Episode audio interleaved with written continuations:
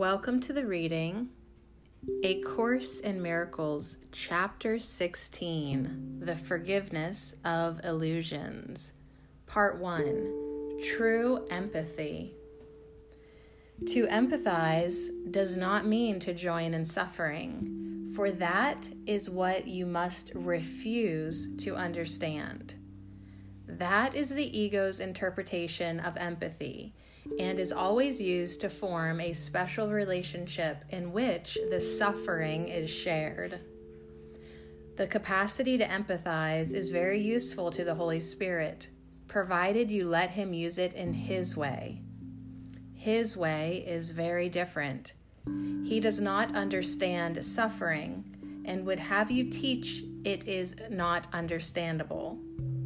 When He relates through you, He does not relate through your ego to another ego. He does not join in pain, understanding that healing pain is not accomplished by delusional attempts to enter into it, and lighten it by sharing the delusion. The clearest proof that empathy, as the ego uses it, is destructive lies in the fact that it is applied only to certain types of problems and in certain people. These it selects out and joins with, and it never joins except to strengthen itself. Having identified with what it thinks it understands, the ego sees itself and would increase itself by sharing what is like itself. Make no mistake about this maneuver. The ego always emphasizes to weaken, and to weaken is always to attack. You do not know what empathizing means. Yet of this you may be sure, if you will merely sit quietly by and let the Holy Spirit relate through you, you will empathize with strength and will gain in strength and not in weakness. Your part is only to remember this. You do not want anything you value to come of a relationship. You choose neither to hurt it nor to heal it in your own way. You do not know what healing is. All you have learned of empathy is from the past, and there is nothing from the past that you would share, for there is nothing from the past that you would keep.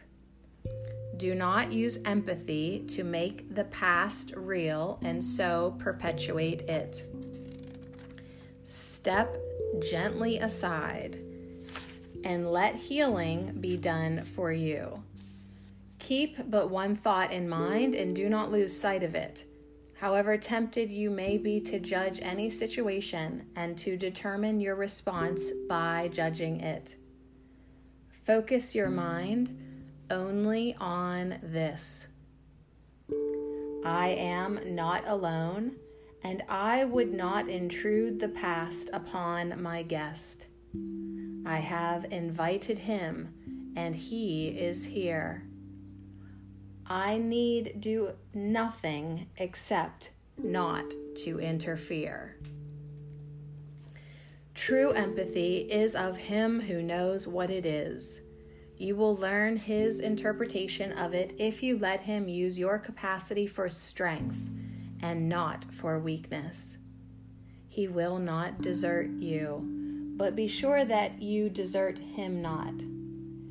Humility is strength in this sense only, that to recognize and accept the fact that you do not know is to recognize and accept the fact that he does know. You are not sure that he will do his part, because you have never yet done yours completely.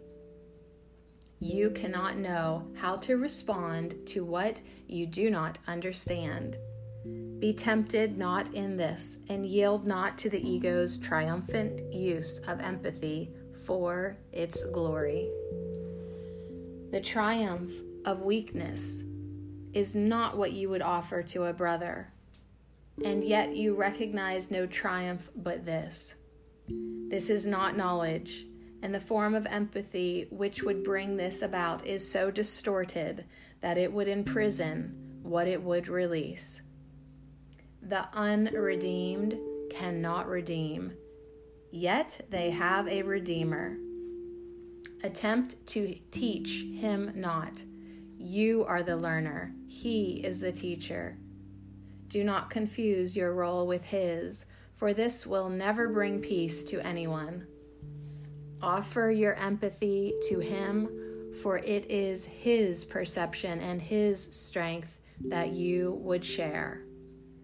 And let him offer you his strength and his perception to be shared through you. The meaning of love is lost in any relationship that looks to weakness and hopes to find love there. The power of love, which is its meaning, lies in the strength of God that hovers over it and blesses it silently by enveloping it in healing wings. Let this be, and do not try to substitute your miracle for this.